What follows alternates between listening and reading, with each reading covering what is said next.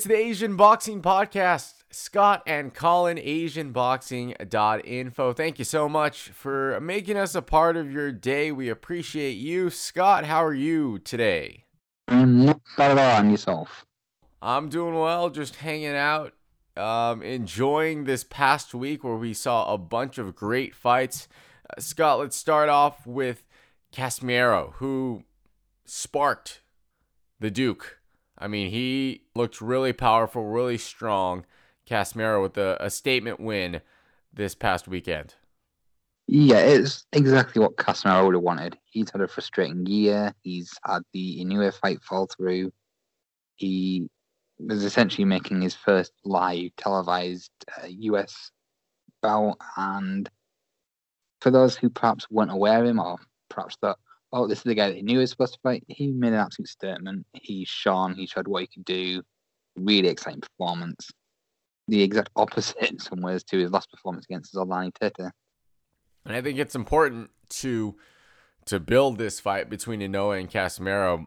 You need that excitement because I, I don't know if people were as excited about Casimero. They know about Inoue, um, but now you see him and he's on a big Showtime pay per view fight, and you're like, oh, this this guy's special as well.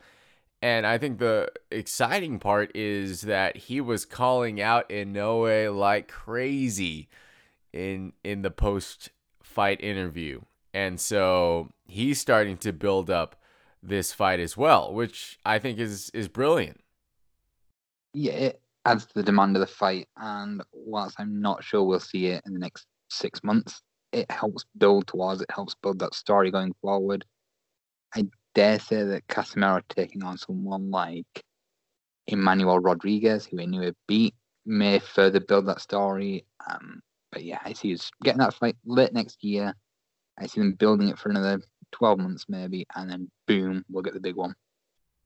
And it's just a shame. I mean, it was scheduled April 25th. It was going to happen. But, you know, you can't help what has gone on in the world and we move on and we hope that it could happen, like you say, sometime next year, late next year. Uh, but I, am excited for whenever this fight happens. And Casimero really proved himself uh, to be a strong, strong opponent by that showing. Uh, also, uh, on the other side, we have the Showtime Spectrum, and they had a huge card, but uh, ESPN Plus had a card as well in joint partnership with BT Sports, and that was over uh, with Josh Taylor, who faced a tough Asian opponent in Downwa, but unfortunately, it was it was a dominating performance and a very short fight. It was a short fight. It seemed like Daniel was going for it. It seemed like he was confident. He was full ambition, and then he got hit in the body, and yeah, he didn't like it.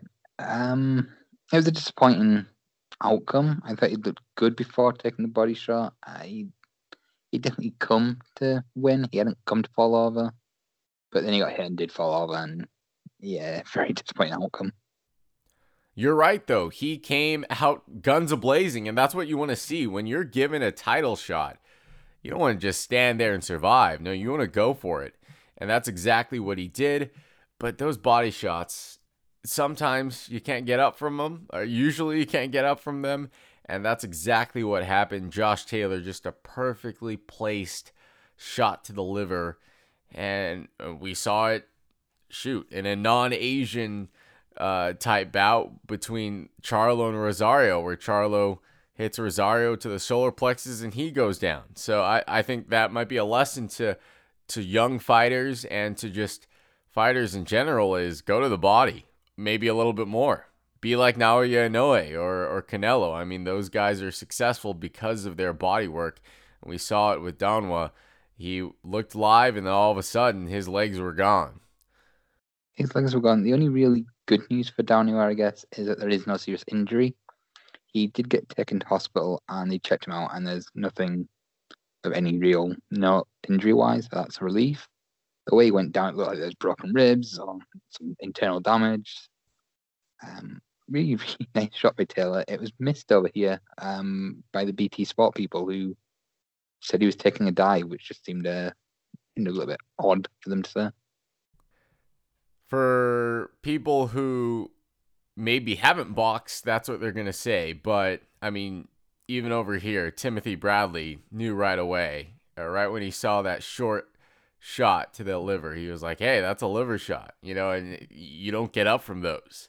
Um, yeah, you could tell that he was in pain, was trying his best to get up but couldn't, and, and sometimes that happens. You know, you have to give him props for giving that effort, and also just some respect, right? You don't want to say he took a dive for for getting his uh, liver just crushed. And again, it's come to argue the best fighter at 140 pounds. Um, yeah, people losing inside the opening round. Uh, we saw it with Inoue McDonnell last year.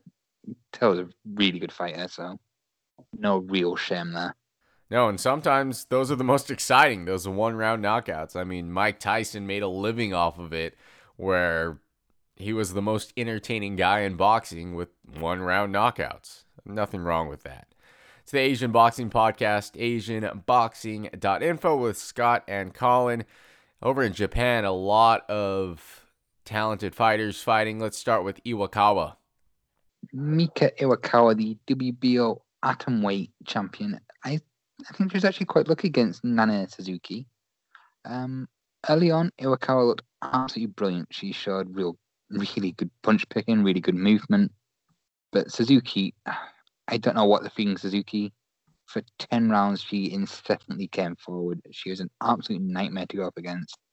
She's one of those fighters where you can see there's all effort and there's very little skill to Suzuki's work, but even all that effort uh, really, really pushed Iwakawa, who looked 37 at times. She was really giving him an absolute hell if you're 37 in, in the ring, I, I already think you're a winner in my book. I don't need to see the win uh, because that's courageous. I tip my cap to Iwakawa. Yeah, if the people haven't seen that one, it is worth checking out. It is exciting. Suzuki made it exciting. Iwakawa added the level of skill. It was um, it was one genuinely worth watching if you're interested in female boxing. You can watch that on AsianBoxing.info. All the cool videos on there. Speaking of watching, uh, before this, and I didn't get a chance to watch this fight, but Scott was like, "You have to check this kid out," and we previewed him last week.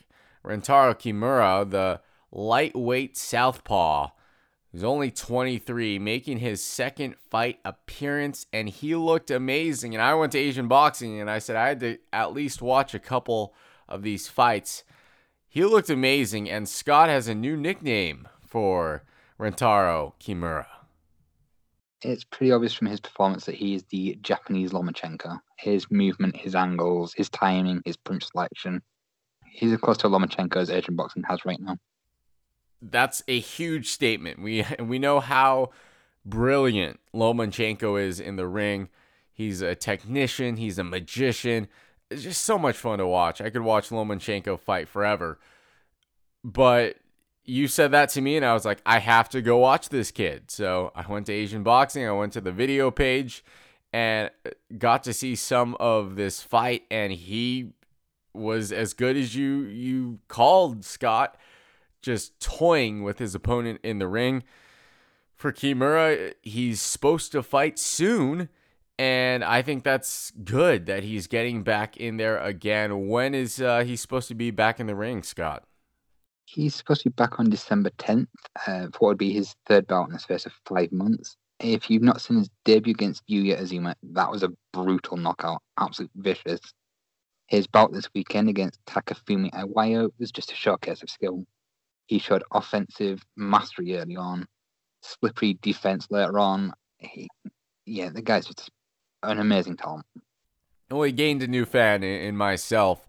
And I know that we were talking about him last week. I didn't miss his fight this week, but I'm going to be keeping a close, close eye on Rentaro Kimura, and I think all of you out there should as well. Shun Kubo was back in the ring after, uh, you know, a tough fight against Can Xu.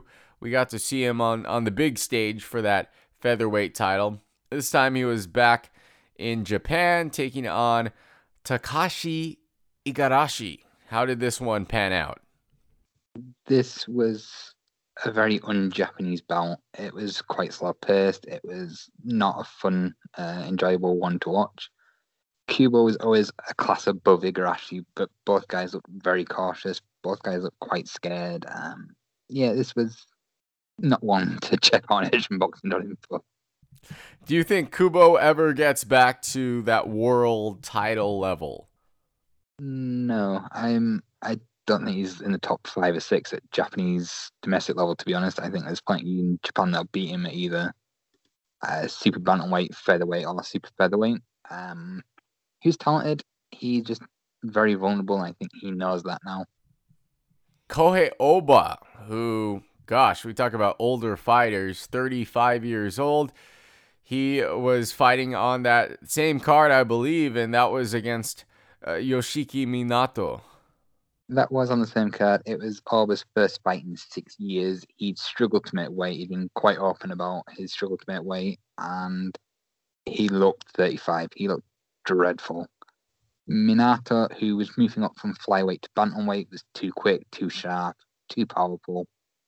Um, Oba, yeah, he just looks shot. He sh- shouldn't be back in the ring again anytime soon. It's it's tough with these these older fighters who are good, great at, at some point. They want to get back in there, but sometimes it's just not it's not the choice that needs to be made. And sometimes you should just enjoy retirement and do something else because it's a dangerous sport. You have to be in tip top shape to excel. And going from a five year layoff to, hey, I'm back in the ring and I'm going up against a live opponent, that could be dangerous. Yeah, it was certainly dangerous here. Um, he got dropped before he was stopped. Minato looked really, really good. Um, I don't think I've ever seen Minato look so good. Oba went eight rounds with Randy Caballero in one of his previous bouts and was stopped in two here, and I think that probably tells you everything. AsianBoxing.info, the Asian Boxing Podcast. Scott and Colin, hopefully you are having a great day. And uh, I know we are because we get to talk boxing. So there's nothing better than that. Um, Scott, we have some fights coming up and actually some bigger names this week. Srisaket back in the ring. Uh, how do you see Srisaket's career going from here? Because we know he's fought some of the best in his weight class, but now he's taking a tune up fight. Does he get back to that level that we've seen him in? He's 33 already. He's old for a super flyweight. He turns 34 in December. So I think the reality is he's not going to get back to that higher level. what I think we'll probably see is one big fight next year from him, whether that is a third bout with Roman Gonzalez, a third bout with um, Juan Francisco Estrada, potentially a bout with Donnie Nietes or Kazuto Ioka. There'll be one of those, and then that'll probably be it for him in regards to big fights. That's okay to me because he's given it all. He's fought, like you said, Chocolatito twice, Juan Francisco Estrada twice. We've seen him against some of the best, and that's all you can ask for. If he gets in there with some of the best, and not only did he get in the ring, he beat them, right? He beat uh, Chocolatito twice. He beat Estrada once. So he's he's been an impressive champ, and I think for his career, especially the way it started out to where it's turned out and where it's gone, uh, he can only look back and be very impressed with what he's done. Yeah, from turning around a career that saw him lose to Akira Yaegashi and Yushin Yafusa in his first two bouts to becoming a two time world champion, one of the most respected Thais, not just from his era, but from any era. Massive, massive credit to Srisaket. What a career he's had. Also, back in the ring this week, uh, Kenichi Ogawa Kenichi Ogawa is facing Kazunori Nishitani in what is a bit of a strange one. Both guys were meant to fight each other in September, but due to Jorge Linares testing positive for coronavirus, that entire show was then pushed back almost a month. As a result, we're now seeing Ogawa and Nishitani. Both guys are world ranked, so although not many people will be aware of Nishitani, he is, I believe, in the IBF world rankings at super featherweight the winner of this will potentially take one step further towards a, a world title fight. both guys are in the 30s, so the reality is that the loser is probably not going to uh, bounce back very far. But in regards to the fight, Ogawa's an aggressive, heavy-handed guy. Nishitani's a smart counterpuncher. This style should gel, fingers crossed, and this should be a really entertaining one. How do you think Ogawa's perception, at least from the public, is? Like, has it recovered after his his drug test, or is it still tainted, or is he still seen as a tainted fighter? He was never really seen as a tainted fighter in Japan, although that sounds weird given how few Japanese fighters fail drug tests.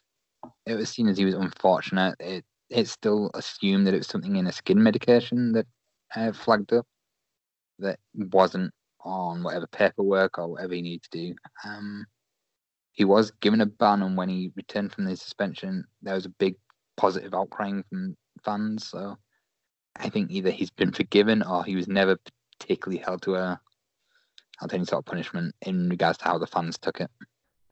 I do think it's incredibly difficult what these fighters do to stay clean because, you know, say you're taking a medication for I don't know, allergies. Like I have allergies right now. I'm taking allergy medication. I don't know, there could be something in there. Or like you said, a skin care treatment. I don't know. It's so hard and you have to be so careful with what you put on, what you put in your body. And if you make one mistake, then that could be your career. So I, I, I give a lot of props to these athletes for staying clean yeah, his was, I believe, for eczema. It was a something for his eczema, and it flagged up. So, yeah, you don't really know what's in anything, um, and it's unfortunate. I think if they'd filled in the paperwork for a TUE, they would have gotten passed for everything anyway. So, a frustrating time for Ogawa's career. Finally, one more fight we want to look at coming up uh, this week on the third for the Japanese super welterweight title. He's defending it. It's Hiro- Hironobu Matsunaga. Hironobu Matsunaga defending the title in a mandatory against Yuto Shimizu. I absolutely love watching Matsunaga. He's like a little terrier. He's really aggressive, really exciting. This will be his second defense of the title, and he's taking a mandatory challenge in Yuto Shimizu, who is pretty much the opposite. He's a an inside fighter who focuses on counter punching. He's a massive guy at the weight, at least in regard to Japan. Um, star wise, this should be really interesting with Matsunaga coming forward and Shimizu trying to counter and blunt the uh, the offensive charges of Matsunaga. AsianBoxing.info, the Asian Boxing Podcast. Scott and Colin.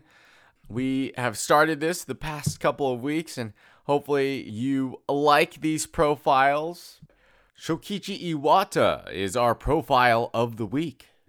Uh, I was able to see his pro debut over in the States. Uh, it was actually in Carson um, at the StubHub Center. But this light flyweight, Scott, is young. He has that amateur pedigree. And you know what? I, I think the sky's the limit for him. Yeah, he has fantastic amateur pedigree. He went 59 and 12 in the unpaired ranks, scored 16 knockouts, scored wins over Kosei Tanaka and Takuma Inoue. So, fantastic amateur. Uh, you mentioned his debut at the StubHub Center. I thought it was actually a little bit disappointing there. He got the win over Joel Bermudez, but I expected him to look better. But since then, he's just gone from from strength to strength. He looked brilliant against Daiki Kamiyama. He fought on um, the undercard of Ryota Murata's defense win, sorry, against Rob Brant last year. He then fought Alejandro Cruz Valadares, not the Alejandro Valadares that Boxrec came down for, but a, a Mexican with a 5 on 1 record. He's now taking on his second, um, he's now taking on his next challenge in Ryu Narizuka, an experienced domestic fighter this should be another win for Iwata. Uh, he's incredibly talented, very smooth, very solid puncher, very good movement, very nice hand speed. I think that the plan was for this year for him to be a lot further advanced than he is, but 2020 has been 2020, and we'll probably see him in a title fight next year instead of this year. Scott, do you see Iwata as being one of these guys like we've seen with Tanaka Inoue? Is he of that caliber where he can climb weight classes and, and rack up multiple titles? I'm not sure. Uh, he certainly has potential to become a two, possibly three weight champion. I think that's probably the limit. I don't think he's got the size to go to super flyweight. I think he might be able to just about make minimum weight if needed. He's currently at light fly. I think flyweight will probably be absolute limit. I think by the time we see him at title level, though, he'll outrun uh, light flyweight and be making his mark at fly. He is young, but he's about to hit 25 uh, in February. He's not that young that he can go through the weights like anyway the Asian Boxing Podcast with Scott and Colin. Scott, we've been hearing a lot of Floyd Mayweather talk. Is he going to get back in the ring with some YouTube boxer? Blah, blah, blah, blah, blah. We don't want to hear about that. We want to hear about the GOAT, the real GOAT of boxing. Wanheng. Juan Hang is in the news. Wanheng is in the news for having his 55th bout organized, his 13th defense of the WBC middleweight title, yeah, he uh, he will be facing Petchmanee Kokietgym, otherwise known as Panya Pradabsri or Petchmanee CP Freshmart, on November 27th. Surprisingly, this will be the first time he's ever fought a Thai in uh, professional boxing. The challenger's 34 1, 22. He's a really live challenger. And yeah, this is this is a really tough home for one thing at uh, who's heading towards his 35th birthday. You'd favour the champion? Of course you would. He's the goal. He is, you know, 54 0, 18, but his challenge is very live, and this is not going to be an easy fight for him. More exciting news is that Takuma Inoue, coming off of that tough loss, very competitive loss to Nordine Oubaali for his first title shot, he is back in the ring as well.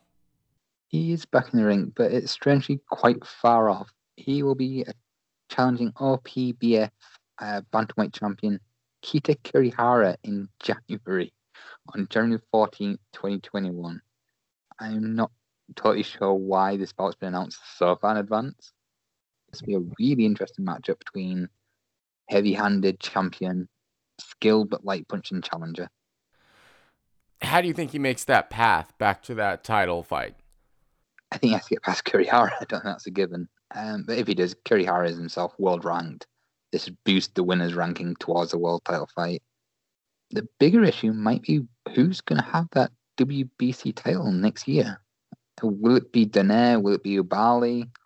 Um, don't see anyone being able to beat either guy. Um, but both guys are getting on, so there's a chance there that he does get another shot at the WBC belt and does manage to take a uh, a surprise victory or one of those two. The IBF and WBA titles are obviously with his brother, and the WBO titles with Casimero, as we've mentioned. I would love to see him get another shot. I think he's really talented. It's just he doesn't have, have the power, that, that same power that his brother has, and that, that kind of holds him back just a little bit. But nonetheless, extremely, extremely talented fighter. And I would not be surprised if he got another shot and he took advantage of it. Asian Boxing Podcast with Scott and Colin. Thank you again so much for making us a part of your day. We really appreciate you. I know Scott also appreciates you going on the website asianboxing.info where if you're an Asian boxing fan, it's all on there. You know, I was able again today just to go and look up Rentaro Kimura's fight so quickly and able to see the Japanese Lomachenko in his brilliant second fight. So it's been a lot of fun these past couple of weeks, and it's only going to get crazier with some of the bouts that are coming up and coming your way. Scott, thank you again. And, and what are you going to do now that uh, you have some, some time after this podcast? I'm gonna actually make food if my other half stays at work in Spontus. Ooh, okay. So what's for dinner? Fish cakes and chips, as in British chips, not as in your American chips that are really not chips at all. See, that's where we differ. Like we have chips, you know, we have Cheetos and Doritos and all these tortilla chips, but you you call chips fries over there, or we call your chips fries. Exactly, and we call your chips crisps. Okay, all right. So is this fish fish cakes, not fish fish and chips? From what I understand, is pretty popular over there, right? Fish and chips is immensely popular, but uh, fish cakes are like burgers. Oh, so it's like a burger fish patty. Yeah. Now people are getting food lessons on the Asian Boxing podcast. I could fly over there right now and, and you would have fish patties and chips ready. Yeah, you'd have to sit two weeks in quarantine, but yeah, feel free. All right. Well, I will see you in a bit. It's the Asian Boxing Podcast. Thank you again so much for making us a part of your day. We will talk to you next week.